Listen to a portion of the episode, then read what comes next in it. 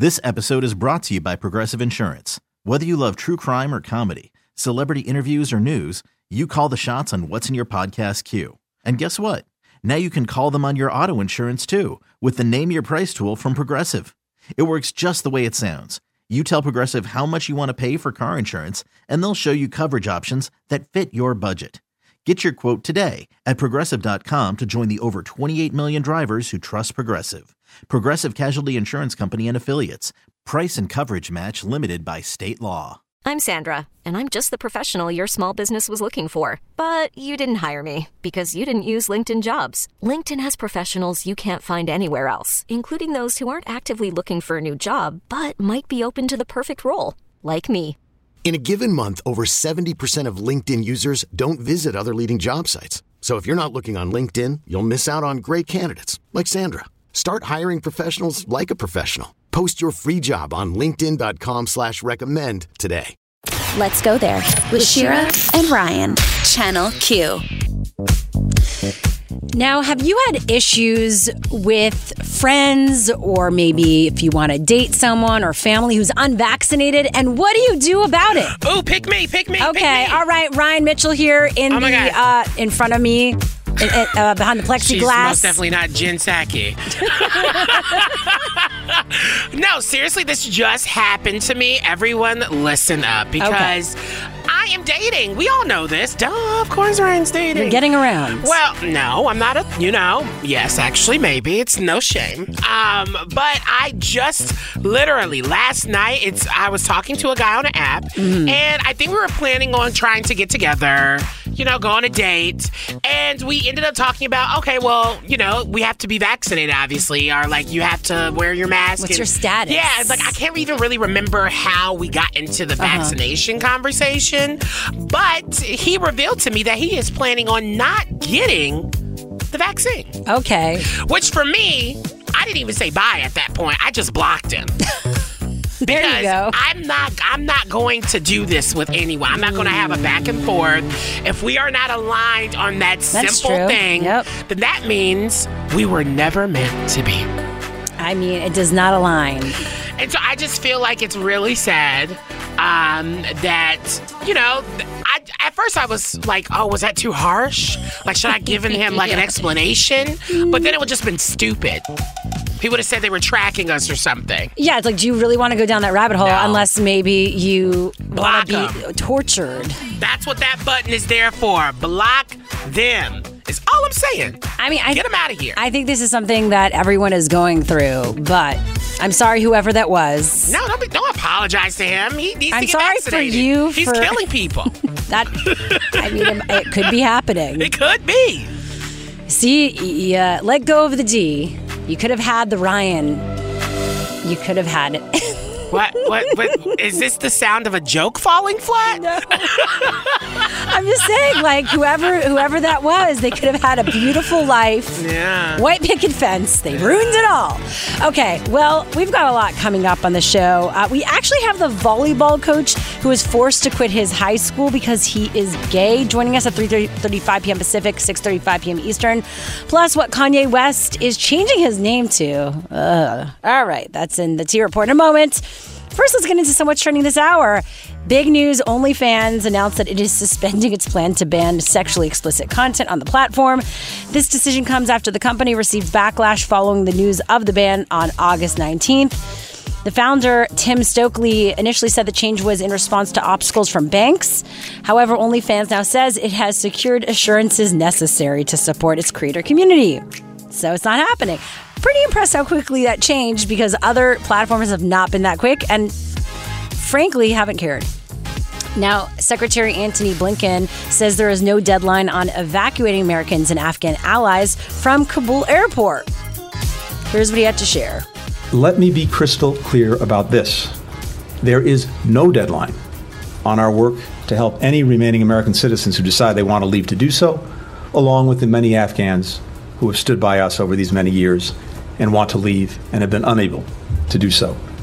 That effort will continue every day past August 31st. Uh, this goes against the deadline initially negotiated, and the Taliban has said that the United States would be crossing a red line if the Biden administration keeps troops on the ground. And more on that with Politico in uh, the next 15 minutes. So stick around for that. Let's get into some what's trending this. Uh, no, that was what's trending this hour. Let's get into the tea. I am, you know, It is time for the tea report. a lot going on. Yes, it is. Um, okay, so uh, Kanye West has just legally filed to change his name. Oh. Uh, it's time for the tea Report, those pop culture stories trending right now. Now, he has filed paperwork to shorten his legal name to his longtime nickname, Name, yay.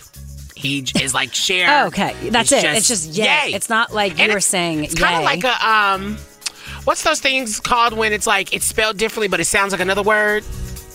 Is that an Y-E? onomatopoeia? Well, what- Or a hum- it's something I- like that's a don't know. grammatical thing. Yeah, all, yeah. all my grammar nerds slide into our DM and let me know because it's kind of like yay, but it's yay. It's ye. Well, if it had an accent aigu like a French thing, that little line, then it would. Yeah, you would It hear would that. yay. yeah, but it's not. It's Kanye. It's its own version of it. His, it's a his nickname is now turned into his legal name.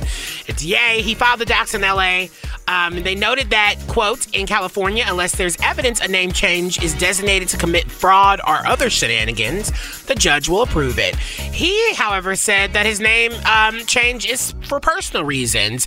It's really an interesting move from him, given that one of his least liked albums um, that was released in 2018 of June um, after his whole slavery was a choice comment interview moment was titled simply Yay as well. It's also interesting that he is making his move to divorce, like, you know, himself from his surname during the run up to his forthcoming album, Donda, which is, of course, titled after his mother, who he was really close to.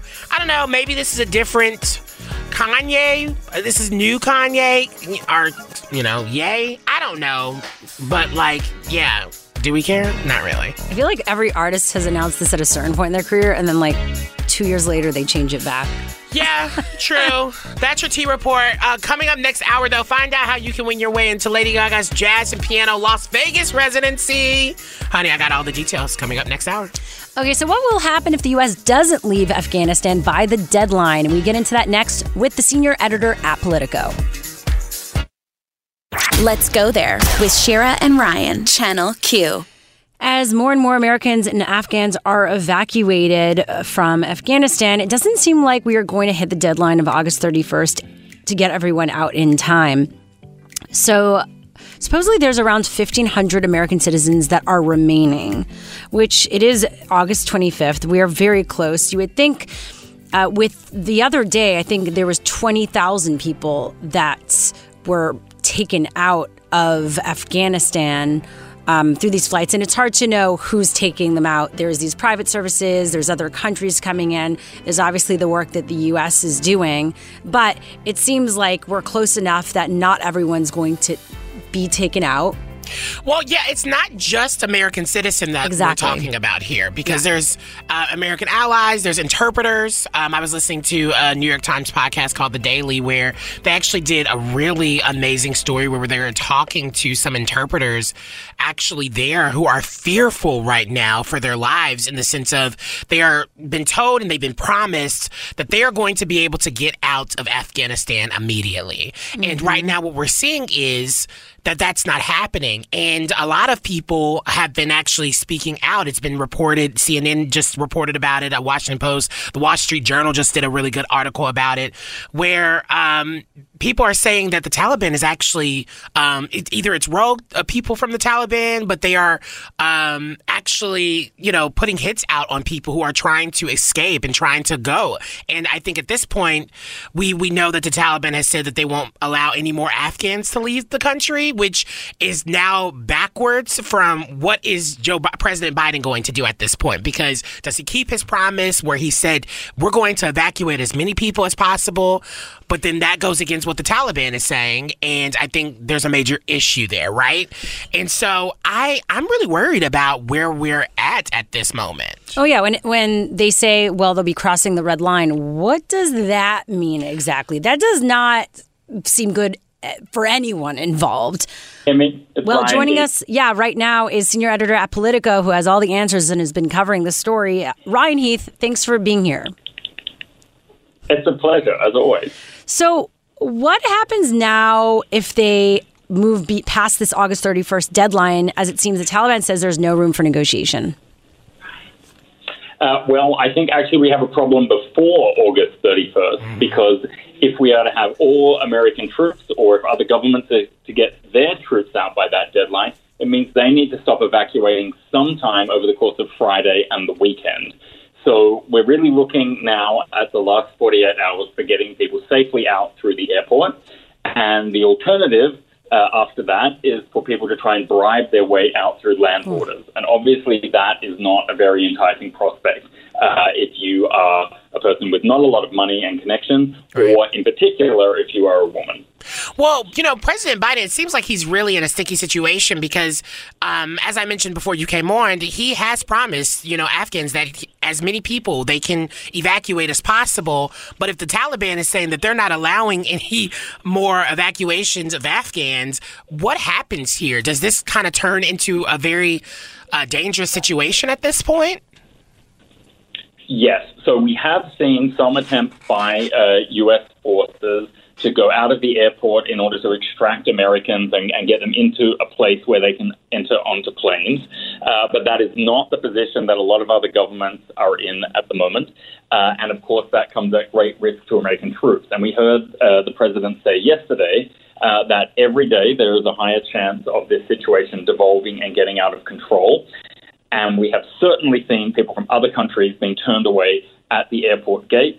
And now Britain is advising Britons who are still in Afghanistan not to go anywhere near the airport. They're saying it's too dangerous um, and, and, and that the best thing to do essentially is to shelter in place. So that's not to say that will become the advice to Americans uh, that remain in Kabul, but it's a risk that that can happen to anyone there at the moment. Yeah, because at what point does this, whether b- before the date or after the date, become just a humanitarian crisis? And how are we all just going to sit back and witness this go down? It's already chaotic. I can't imagine what it's going to be like after this. Uh, yeah, so some other reporting that I want to make sure your listeners know about, and it relates to the people who work for the United Nations, and uh, the overwhelming majority of them are Afghan nationals um, that are remaining in the country. The foreigners who work for the UN, they're mostly airlifted out at this point. And the UN has said it won't try to evacuate them, and it's, and it's literally suggesting to them that they need to just stay calm and positive when the Taliban armed militants come to their houses. And we already know uh, that some of these uh, local employees of the UN have had their cars bombed, they've been interrogated, they've been subject to these house to house searches. And then obviously, you're in an even tougher position if you're a woman. And the UN is saying, like, literally, don't even answer your door um, if you are a woman who works for the UN and the Taliban comes knocking. But that's not very useful advice when you've got a bunch of guys with guns um, bashing down your front door. So the point here is that the Taliban has presented some moderate elements to Western media um, to the extent that they have spoken uh, to Western journalists. But given their two decades or more of, of very serious, negative, harsh track records, um, we really should not be taking them at face value at this point based on what I hear UN employees are already experiencing. And that's before the evacuation deadline. It is likely to be worse after August 31st. Oh, wow. So, uh, are we going to go back to war? Is there anyone that's going to go back in to try to defuse this situation? Uh, yeah, this is extremely tricky. Uh, Biden has been very clear that this was always going to be messy. So I don't see a scenario where he is going to send more troops in. It is possible that there are individual operations, for example, to try and get people out of the United Nations compound uh, further into the center of Kabul. I, I wouldn't rule that out. But Biden has always been clear that there are going to be casualties and that this is the reason why we shouldn't have been here this long in the first place. So I, I think he is prepared to take a very tough, pragmatic line. And reading between the lines, when people say and think things like that, that means they're prepared to accept that, that there are going to be casualties. And in some respects, it's been a miracle that we haven't seen more of them so far. You know, we have counted, you know, on sort of a couple of dozen people who've died in the process of getting these more than 100,000 Americans and people from other countries out of Kabul. Uh, so that is a very low casualty rate. But we, we can expect it to increase. That, that is just the, the sad, tough reality. Okay, well, uh, that was Ryan Heath, senior editor at Politico. Thank you so much. Thank you. Next up, why Tesla is being investigated and what that means for the future of self driving cars. That is next. This episode is brought to you by Progressive Insurance. Whether you love true crime or comedy, celebrity interviews or news, you call the shots on what's in your podcast queue. And guess what? Now you can call them on your auto insurance too with the Name Your Price tool from Progressive. It works just the way it sounds. You tell Progressive how much you want to pay for car insurance, and they'll show you coverage options that fit your budget. Get your quote today at progressive.com to join the over 28 million drivers who trust Progressive. Progressive Casualty Insurance Company and Affiliates. Price and coverage match limited by state law. I'm Sandra, and I'm just the professional your small business was looking for. But you didn't hire me because you didn't use LinkedIn jobs. LinkedIn has professionals you can't find anywhere else, including those who aren't actively looking for a new job but might be open to the perfect role, like me. In a given month, over 70% of LinkedIn users don't visit other leading job sites. So if you're not looking on LinkedIn, you'll miss out on great candidates like Sandra. Start hiring professionals like a professional. Post your free job on LinkedIn.com slash recommend today. T-Mobile has invested billions to light up America's largest 5G network from big cities to small towns, including right here in yours. And great coverage is just the beginning. Right now, families and small businesses can save up to 20% versus AT&T and Verizon when they switch. Visit your local T-Mobile store today.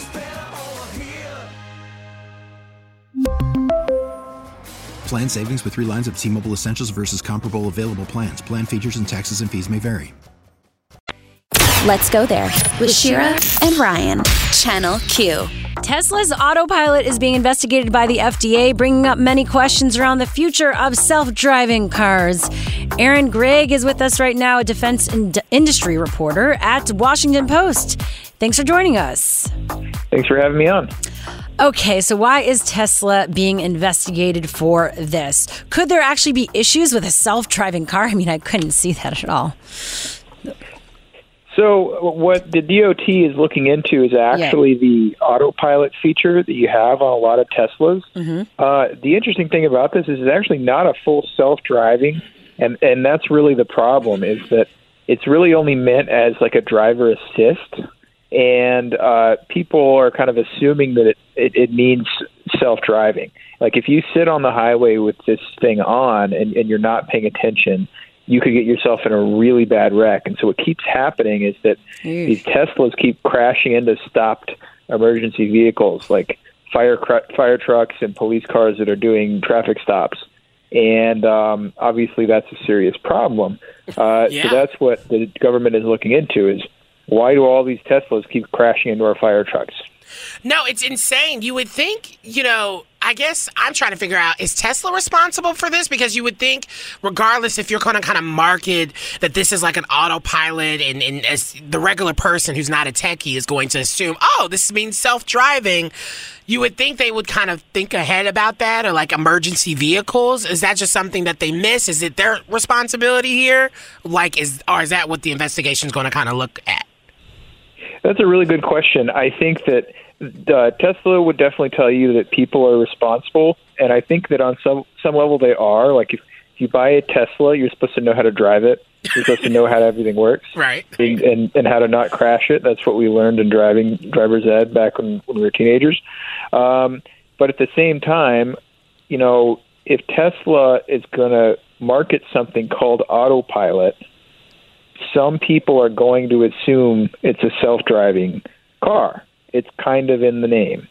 So I do think that maybe the marketing strategy, or at least the naming of that feature, uh, you know, maybe driving some people to to assume that it's a self-driving car when it actually isn't.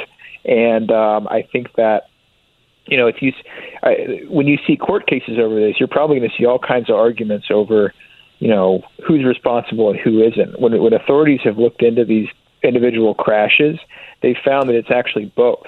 It's a problem with the car and it's a problem with the driver. And that doesn't make it any more or less safe. It's just, you know, lots of blame to go around, I guess. So interesting. And how will this impact other brands, other car brands? So I think that it definitely um, kind of puts pressure on car makers to be very careful about how you market your products.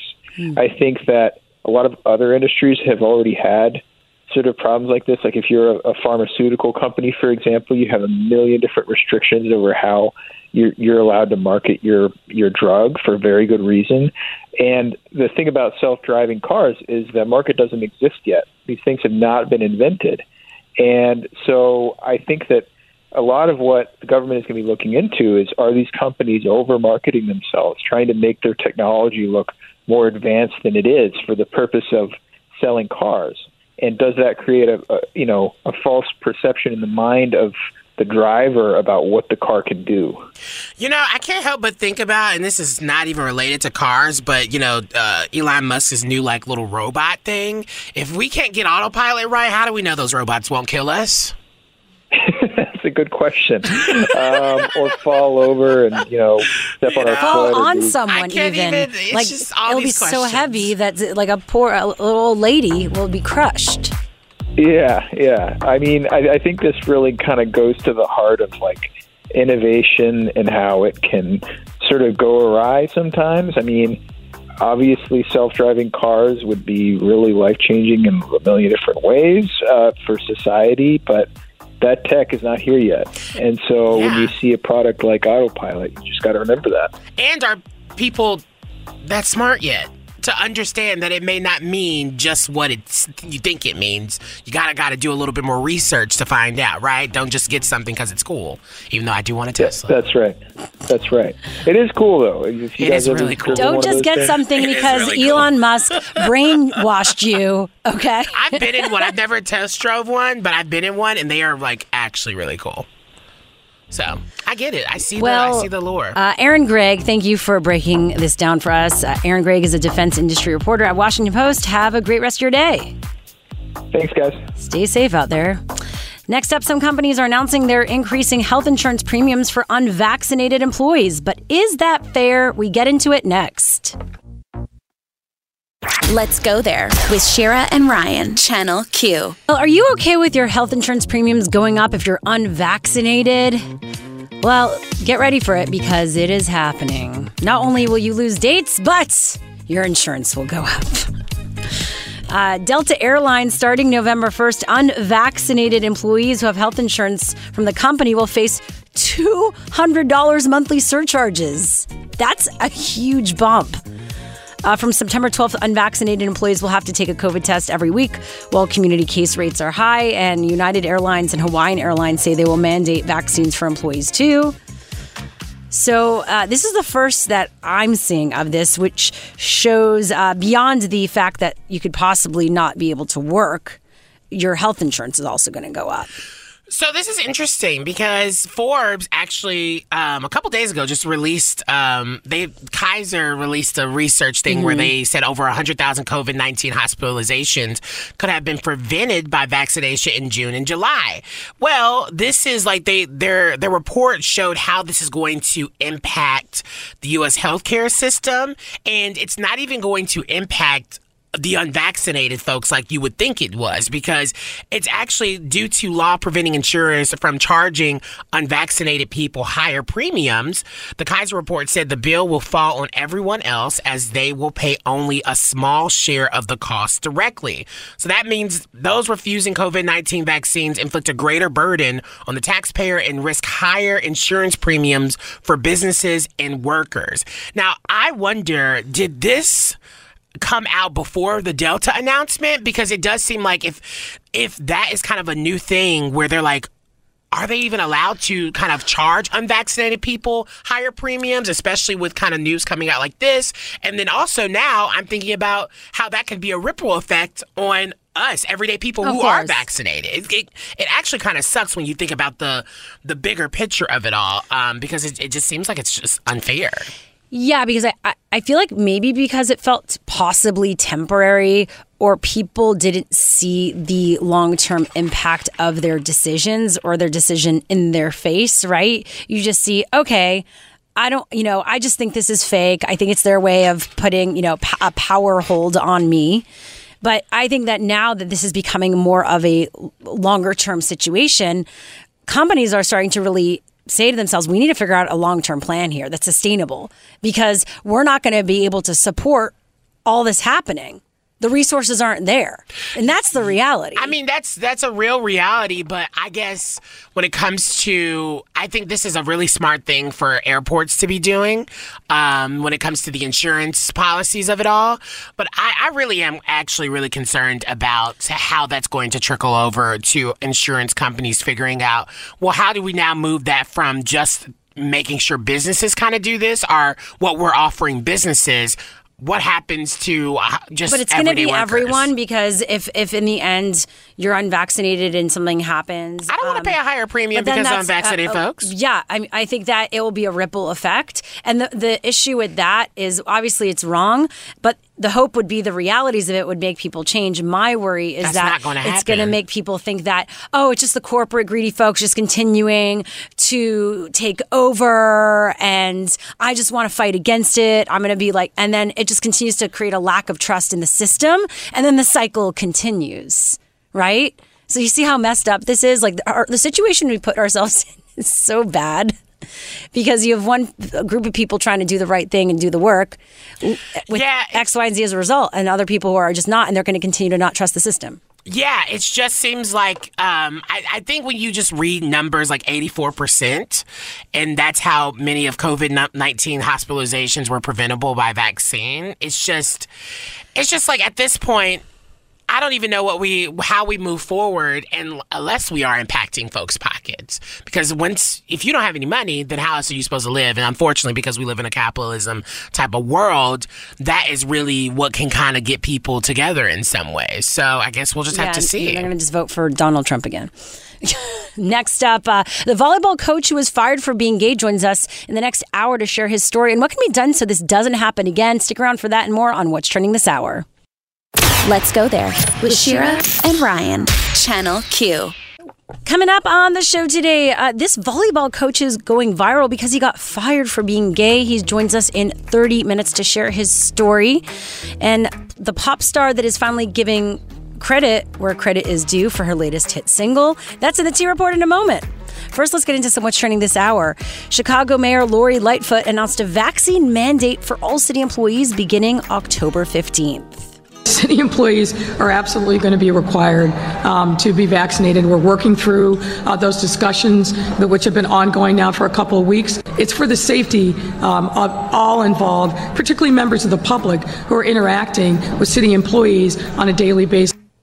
Now, as it relates to mandates across different cities or states, on July 15th, LA County's Public Health Department reinstated a pandemic order that everyone, regardless of vaccine status, must wear a mask in all indoor public settings, except in a few circumstances, of course, uh, such as when a patron or worker is eating or drinking. But according to an investigation by NBC4, some restaurants and even employees or customers are remaining defiant of this.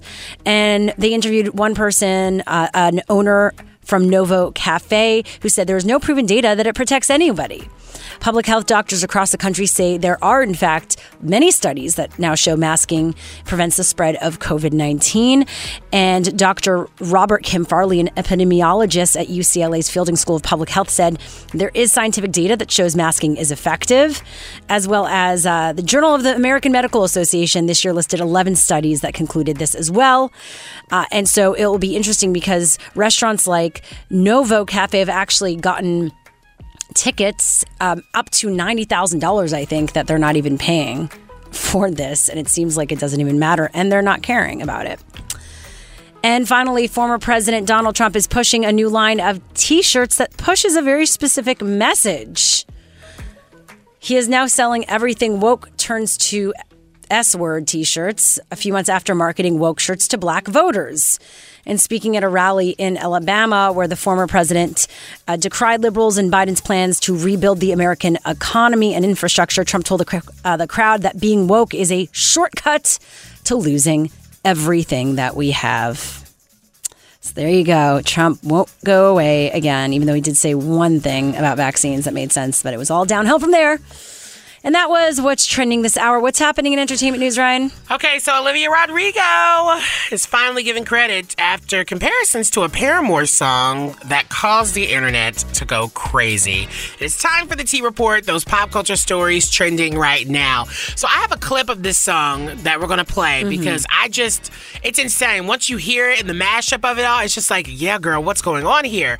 Um, well, she's giving credit where credit is due um, to Paramore's Hayley Williams and Joshua Farro. Um, if you know me, then you know how much I love Hayley Williams. Um, the songwriters have apparently just learned that the uh, pop star has added their names to the songwriting credit for Rodrigo's recent, recent hit, Good For You. It was a song that debuted at number one in the U.S. in May and hovered in the top three ever since. It's not really clear whether when their names were added to the track notes. Um, however, they were not reportedly there when the song first released a few months ago. Now, what caused all of this, you may add? Well, fans observed early um, the similarities between the song and Paramore's 2007 single, Misery Business. And there was a musical mashup that went viral on social media. Here is a clip of that because I think this is what got Olivia in trouble.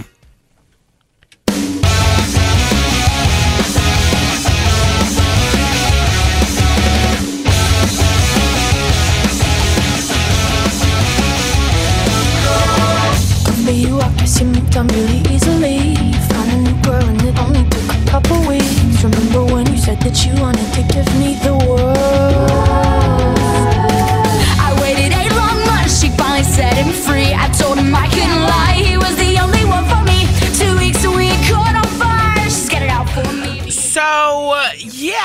guess people were like, well, wait, it's the same cadence, it's the same kind of vibe.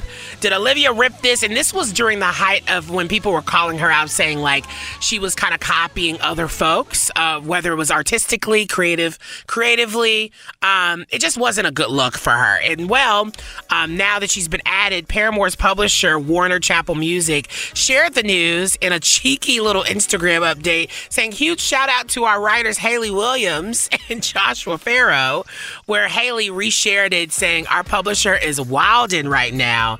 I don't know. I think it's unfortunate that Olivia's kind of caught up in this in such early in her success, but girl, give credit where credit is due. I'm just saying. That's your T report. Uh, we got more coming up next hour. Really quickly, head over to WeAreChannelQ.com for your chance to win two tickets to the Lady Gaga's Jazz and Piano Las Vegas residency that is returning to the Park MGM. Honey, we're hooking you up with a hotel, round trip airfare, and some cash.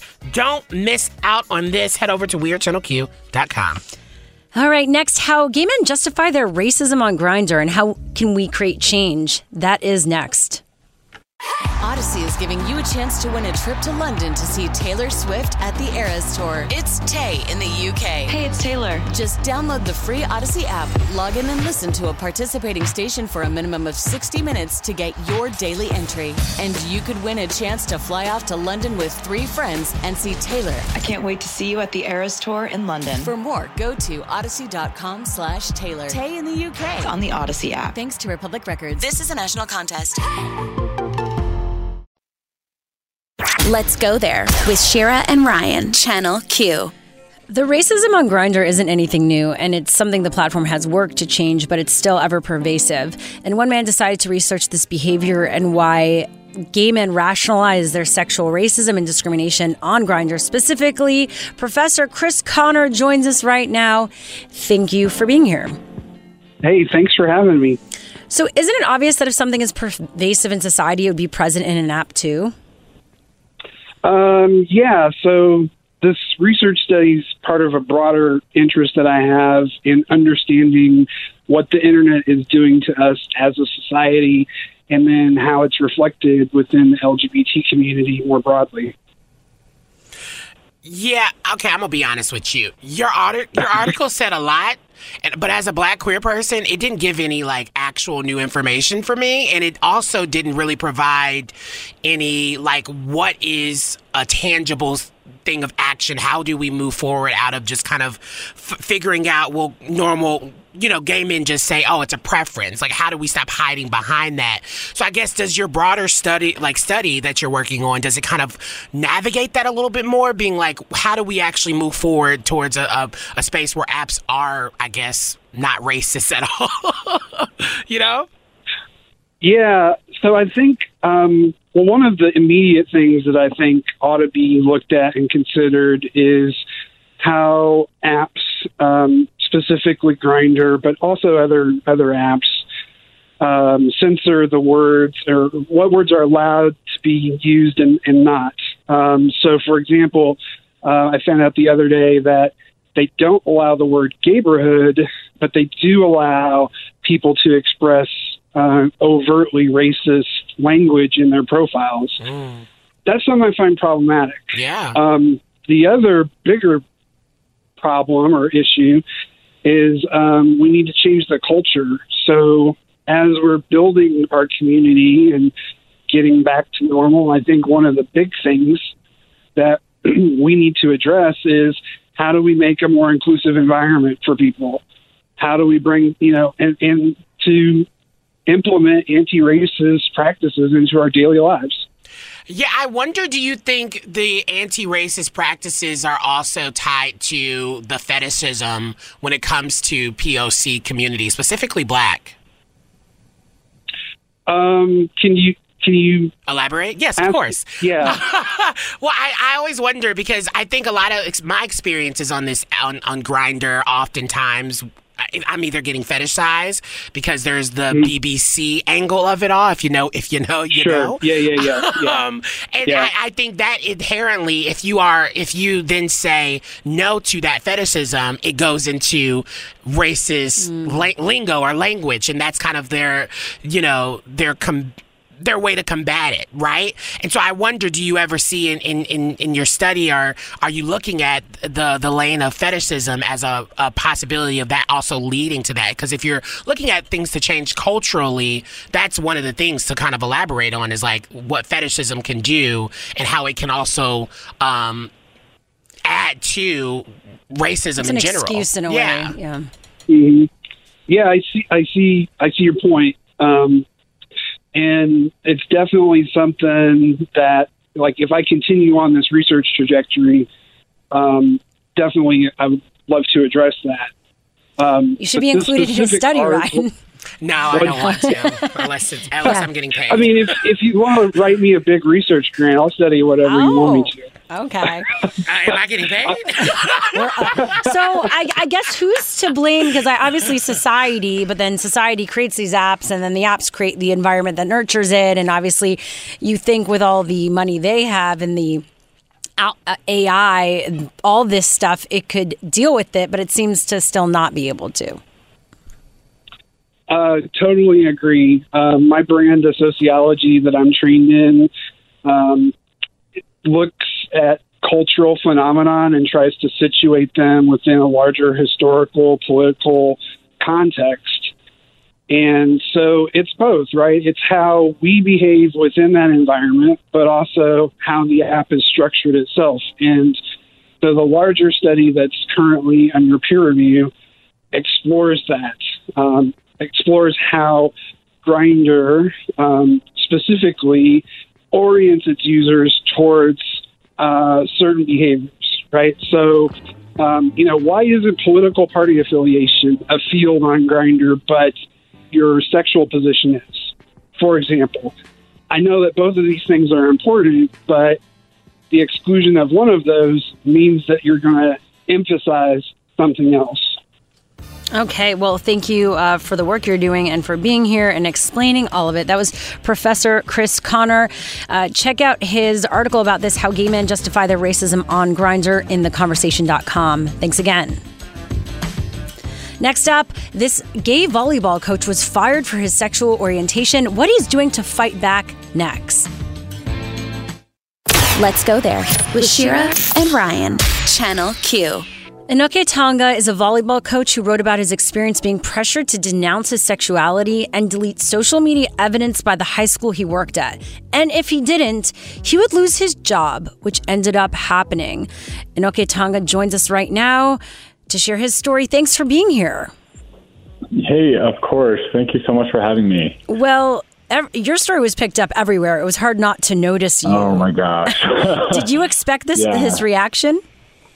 No, honestly, I I wasn't wanting, um, wasn't calling for the support. I wasn't like expecting it at all, and I wasn't really trying to prove anything with it. I there were some emails that kind of initiated it. You know, I I haven't heard back from the school since that day, um, and they had sent some emails to the volleyball community in Valor and other coaches and the parents, kind of saying, giving them my own resignation letter and telling them that I walked away and I quit, which for me, it, it really, to be honest, it never happened. I sent them an email after that day.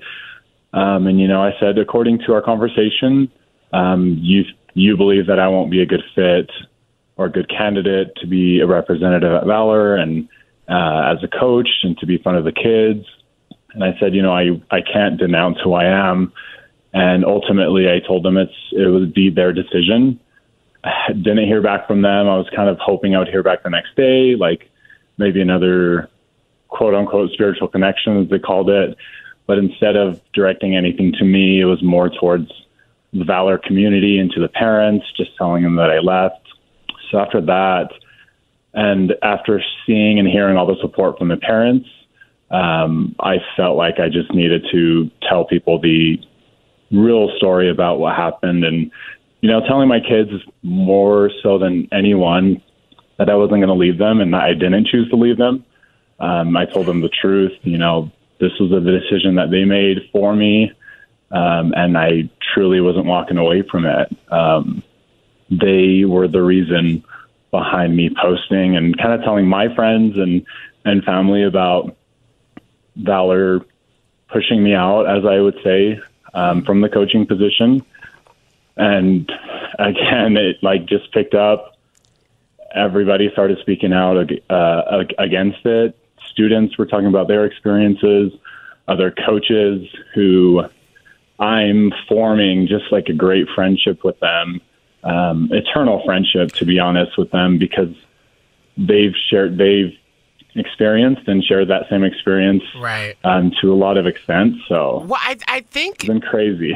I bet. I can only imagine. And honestly, I just want to thank you for coming on here to share your story and just sharing your story with the world because I'm a child of that com- comes from a deep religious Southern background. Mm-hmm. And so I understand this. And I know a lot of mm-hmm. listeners who are probably hearing this are just like, well, why teach at a Christian school anyway? And especially, Yeah. it seems like they actually really liked you because they asked you to be the assistant for the girls volleyball team before all of this occurred. So they were giving you more things to do. And so I guess let's start. Why, why would you even uh, want to coach there in the first place if you know that's kind of like intertwined with the religion? Yeah, and for me, the the question I ask for everyone who, and I know that question is just going to be circulating anyway, especially from um, either the community LGBTQ plus or just you know straight people in general. And my question to them is, why not?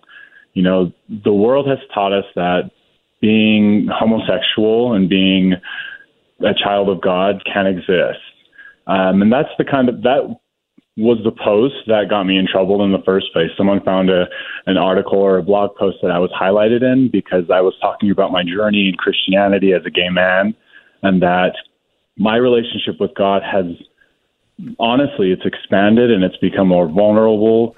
Um, it hasn't been any better till today. I mean, since you know, since I, I came out and since I came out about three years ago, like it it's just prospered and it's increased and improved since then. So my my question back to everybody else is like, you know, why not? Yeah. Um, if it's not me, why not? I, and You shouldn't You know, have to nobody- change yourself to be experienced in in religion or spirituality, No, right? like that's truth the and complete opposite of that. And so I completely agree. Yeah. and you know, it it what people didn't know is, um, you know, I coach club volleyball as well, and and I coached some of the boys who go to Valor um, before I was even hired at Valor, and and just the impression they left on me and the relationship I built with them and their families and parents who are were very aware that I was gay, they encouraged me to actually apply to Valor. So having that support, especially from a Christian school and Christian people, I live in a part of Colorado that's very conservative and they live there as well. And because I got that encouragement and love and support to apply, the parents wanted me to teach their kids year round and not just at clubs. So they asked me and I applied. I got all of their support. During my interview, you know, my sexuality wasn't even an issue and and the pastor actually asked me, you know, the end of the interview, he was just like, you know, I'm very impressed with your spirituality. Can you please pray for my family? You know, we're going through something. So can we end this interview with a prayer from you? And can you oh. continue to to ask God to bless my family? And you know my faith was never a question because being gay doesn't identify my faith. Being gay has nothing to do with my relationship with God but it and it wasn't an issue until you know they found out. And all of a sudden my faith didn't exist and Bro, me well- being a child of God didn't exist Here's the thing. I just feel like they didn't deserve you anyway. Wasn't from what I'm to. listening here, that no, they didn't deserve you. And those kids, uh, unfortunately, they are harming those kids in the way that they are missing out Mhm. on inspiration because you are one. And so, thank you so much. I appreciate for coming that. on the no, show and thank sharing. you. And we hope that you're getting uh, jobs right now from other people that uh, are worthy of your time. Uh, thank you so much for joining us. Inoke Tonga is a volleyball coach. And where can people find you? Maybe if they want to DM you and offer you something. um, everywhere, to be honest. It just blew up my Instagram. Um, Okay. And I apologize if they follow me and add me, and I don't have time right now to respond. I eventually will. It's um, at inoka.tonga. And honestly, I'd love to hear from people and just hear their stories and just be inspired. and we appreciate you. Uh, now, coming Yeah. up, uh, and thanks for being here again. Of course. Next up, the latest social media challenge that has folks getting injured climbing boxes. Why? That's next. Let's go there with Shira and Ryan, Channel Q. Another ridiculous social media challenge is here. It's called the Milk Crate Challenge, where people are stacking milk crates and trying to walk on them and climb them, leading to a lot of injuries. so, to the point where I guess the hashtag has racked up like 10 million uh, views, one of them, another 82 million. Baltimore's health department tweeted a reminder that if you get hurt doing this trend, there might not be a hospital bed for you, given the severity of the coronavirus pandemic. Real. That's very real. I mean, Yep, yep. uh, has social media taken this too far? Um, here's the thing. I think it is a crazy challenge, if I'm being quite honest. Um, but I think it's really interesting to see what happens um, when communities of color come up with really brilliant ideas of trying to. Um, really entertain themselves, and also when they're not given the resources, whether that be to build up their communities, so there could be other outlets. Um, they come up with like really cool versions of what that looks like for them, and I Mm-hmm. Mhm. think this was a moment that we saw those communities do that. And yeah, they were putting themselves in so much danger.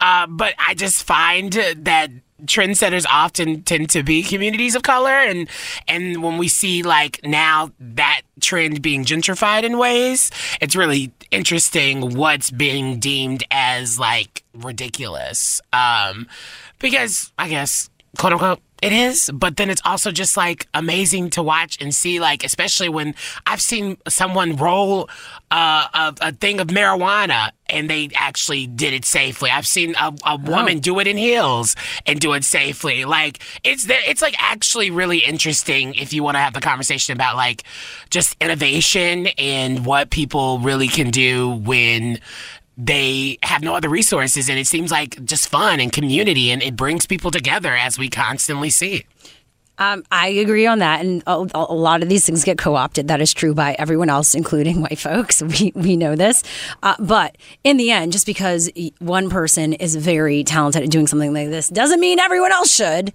Yeah, no Right? one else told them to. right? But like, but you know, it makes someone feel like, oh, it's the every person. It's not even. It's not even that. It's that we like testing the waters, and also we'll do it for views and likes. Yeah, I just don't think people know how to like stay in their lane. Uh, yep, totally. We're not all supposed to be on American Ninja Warrior. Let's be clear. I can barely pick myself up out of bed. But it is really cool. If someone wants to do a dissertation on this, I think there's some really interesting ways of talking about innovation and how trendsetters tend to be um, the same people that we always see them to be in this in this world when it comes to popular culture. I agree. I, I think uh, the dancing definitely milk crate type, like just uh, standing on milk crates. I don't know how innovative that is, but it definitely is entertaining. I mean, building a milk, milk building a pyramid of milk crates and trying Well, pyra- to get yes, them. the- that's literally what this is. There is arts, yes. That's I- the yeah. milk crate challenge. Is building I guess I've been seeing some of the milk crates. l- l- lower quality ones. Oh, I mean, I don't know anything about that. No one's dancing on milk crates. It's like the pyramid. No, oh yeah, yeah. No, I meant like the the conversation around dancing and people co-opting the dances. Like that for me, there's like innovative moves and ways to use social media. But yeah, I haven't seen People do that too. Yeah, That's yeah. what TikTok is. exactly Just one big co-op. what exactly. Well, let us know what you think. Are you going to be trying this out? Please be careful. We have enough issues in this world right now. Uh, but if next- you do it, oh my God, tag me. I love watching the videos. at LGT shows where you can find us on social media. Uh, but next up, we're going to be talking about the complicated relationship we all have with doing the things we love and how to get over that. That's next. Let's go there with Shira and Ryan, Channel Q. Welcome back. Hope you're enjoying some great music here on Channel Q this afternoon. But we've got lots coming up, including why Nirvana is being sued for child porn. That's later in the show. Very interesting stuff.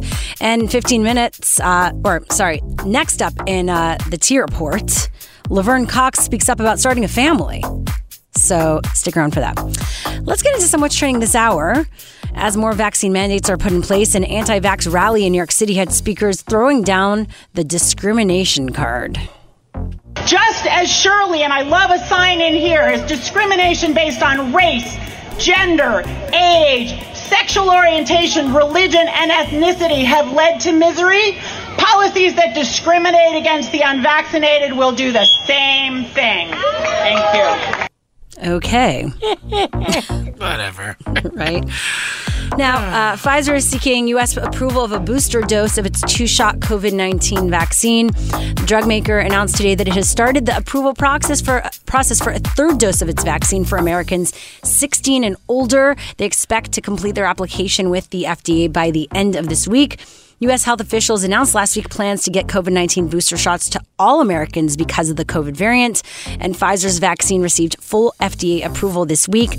Meanwhile, Moderna announced today it has completed its submission to the FDA for full approval of its vaccine for people ages 18 and older.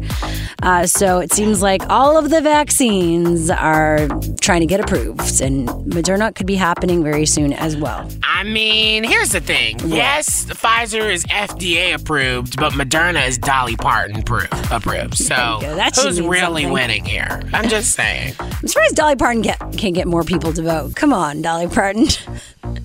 Now, Serena Williams added herself to the list of big name withdrawals from the U.S. Open today, pulling out of the year's last Grand Slam tournament because of a torn hamstring. Williams hasn't competed since injuring her right leg in the first set of her first round match at Wimbledon in late June.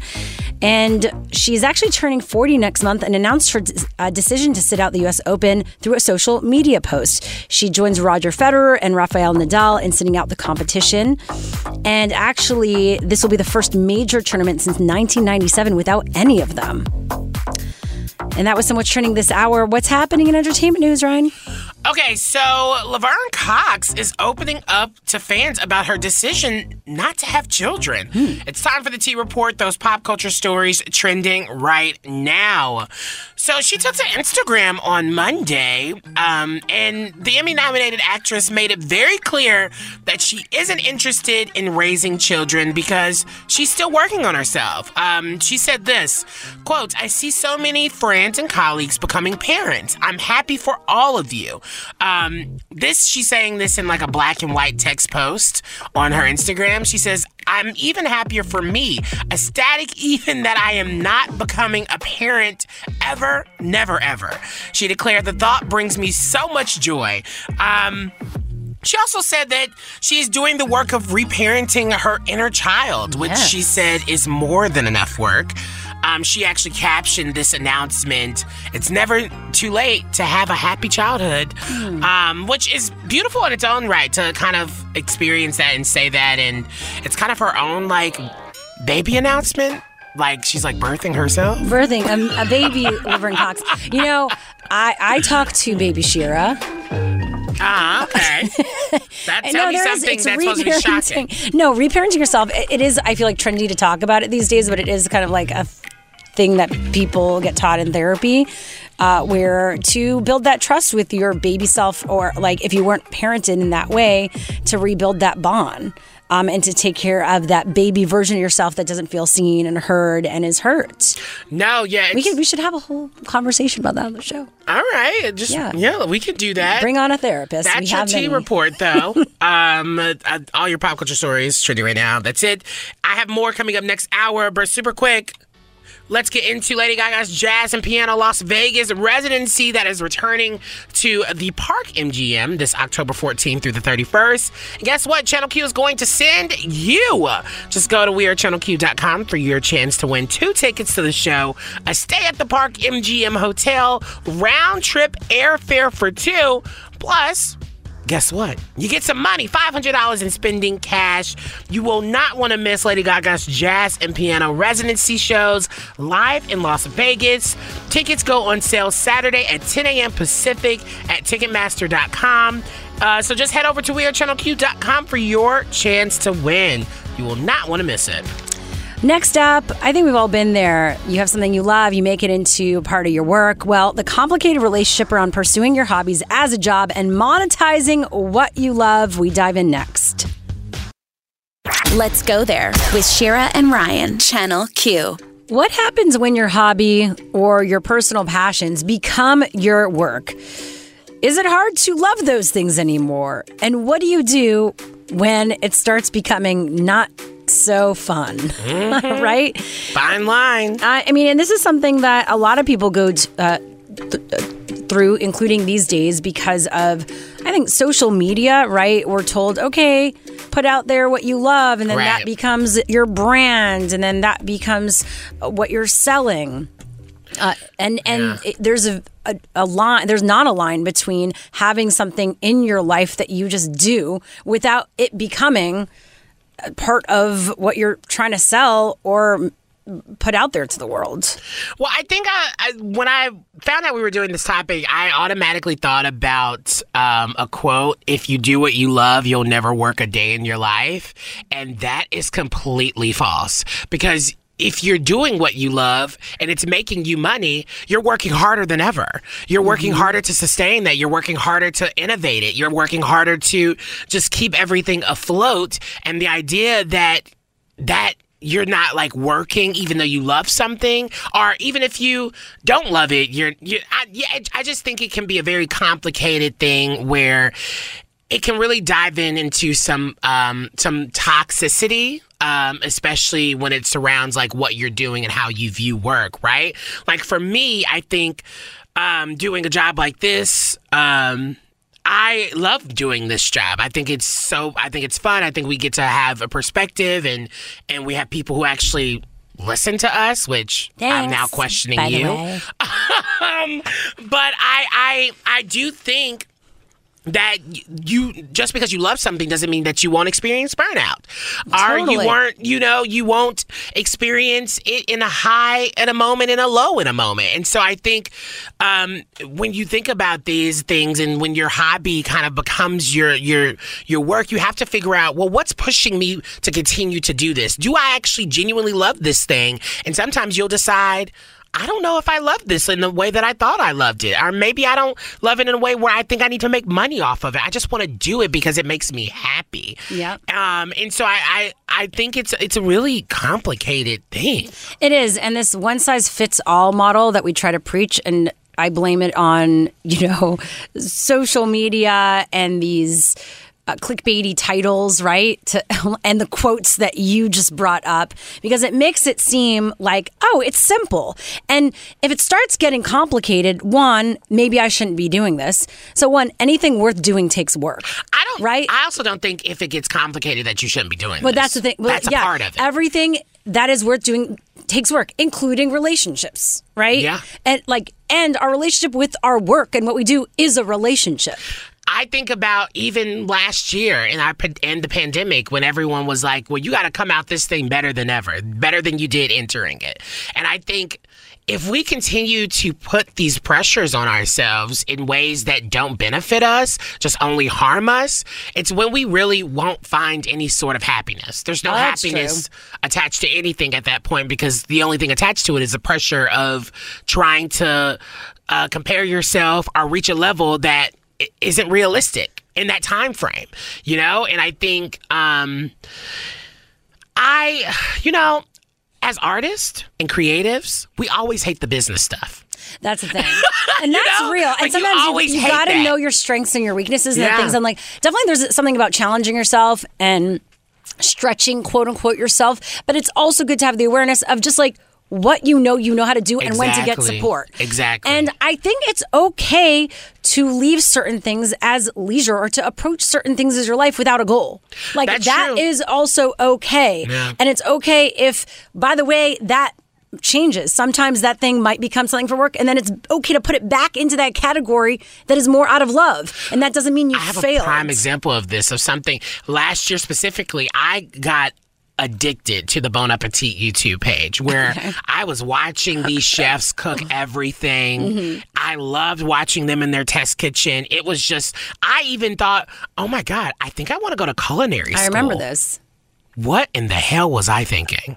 Like, you know, and even if I wanted to do that, why do I need to go to culinary school? Why I can't just find some recipes and try one out a week instead of like making this intense goal attached to it? I mm, think yeah. that is where where you start to kind of feel like, well, maybe I should start looking into internally of being like, why do I look at everything from this perspective of I have to set goals attached to everything? Why can't I just have fun looking at it? Why can't you just do it to do it? Yeah, Right? You know? Yeah. And there's all of us have those things. It's perfectionism. It is. It's per, it's definitely part of. If you're a perfectionist, that is you.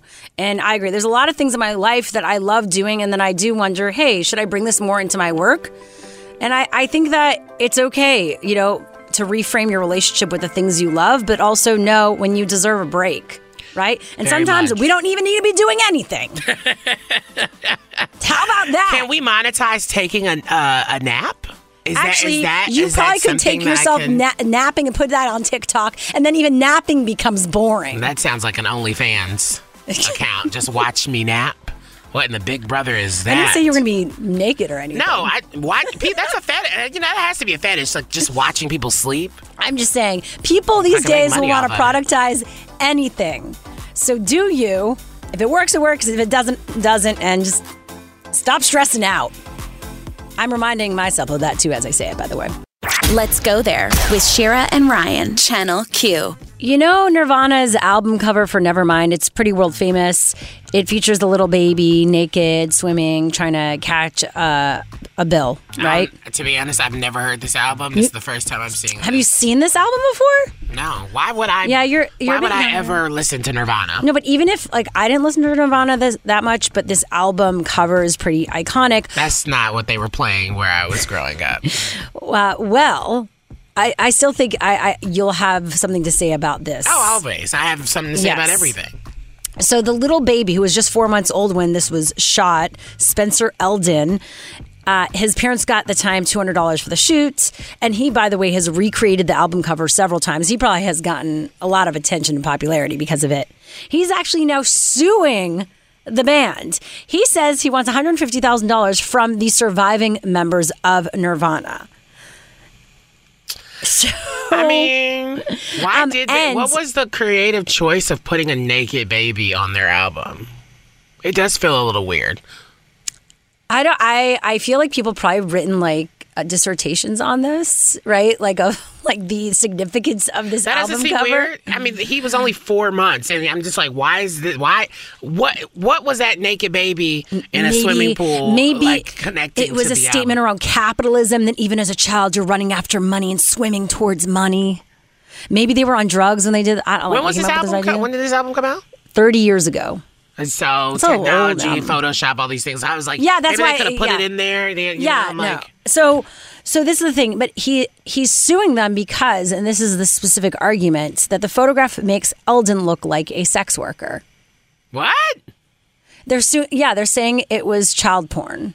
So this is where like there's a difference between saying How does I don't understand so that. there's so many layers to this. One, I don't know if they had like an agreement at the time. They did get paid for the shoot, and it's kind of like you got paid.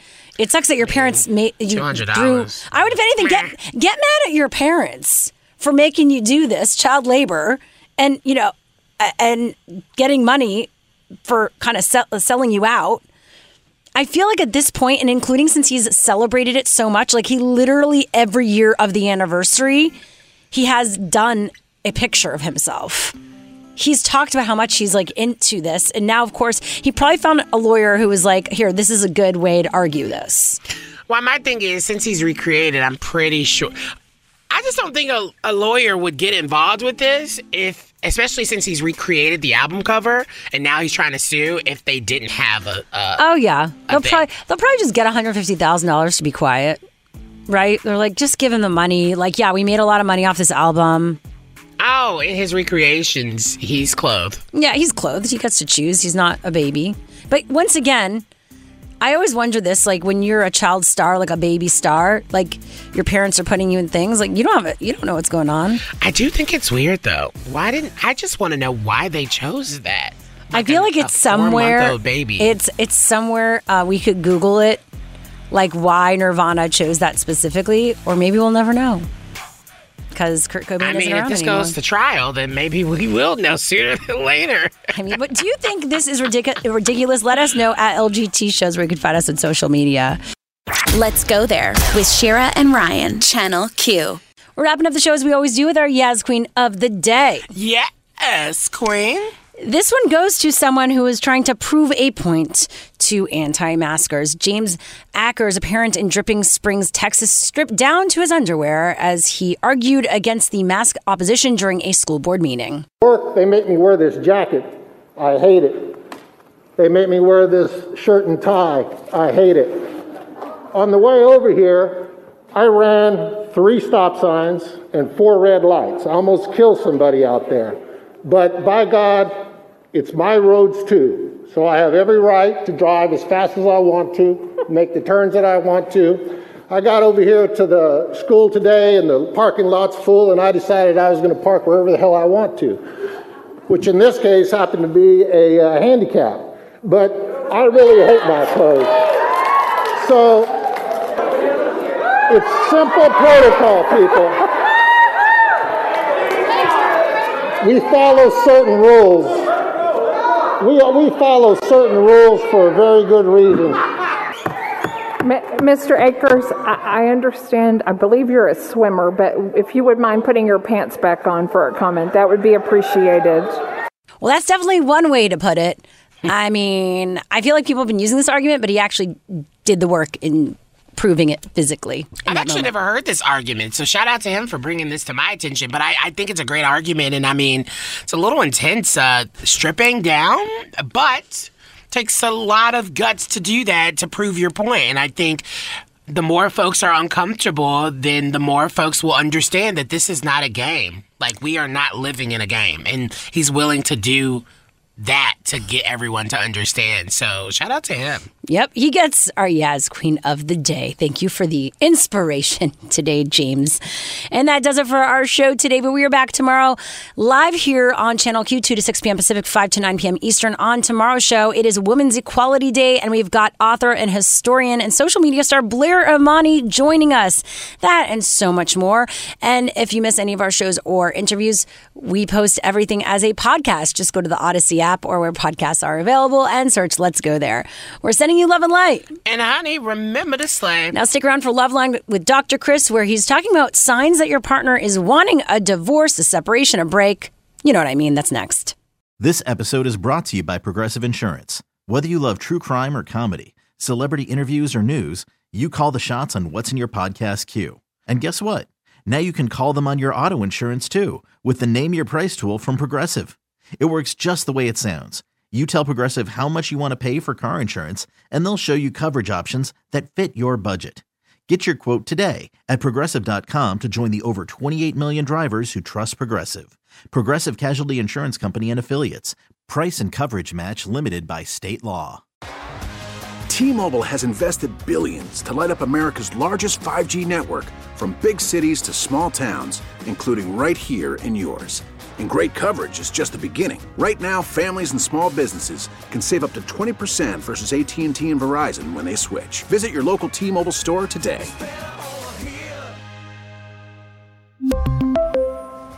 Plan savings with three lines of T Mobile Essentials versus comparable available plans. Plan features and taxes and fees may vary.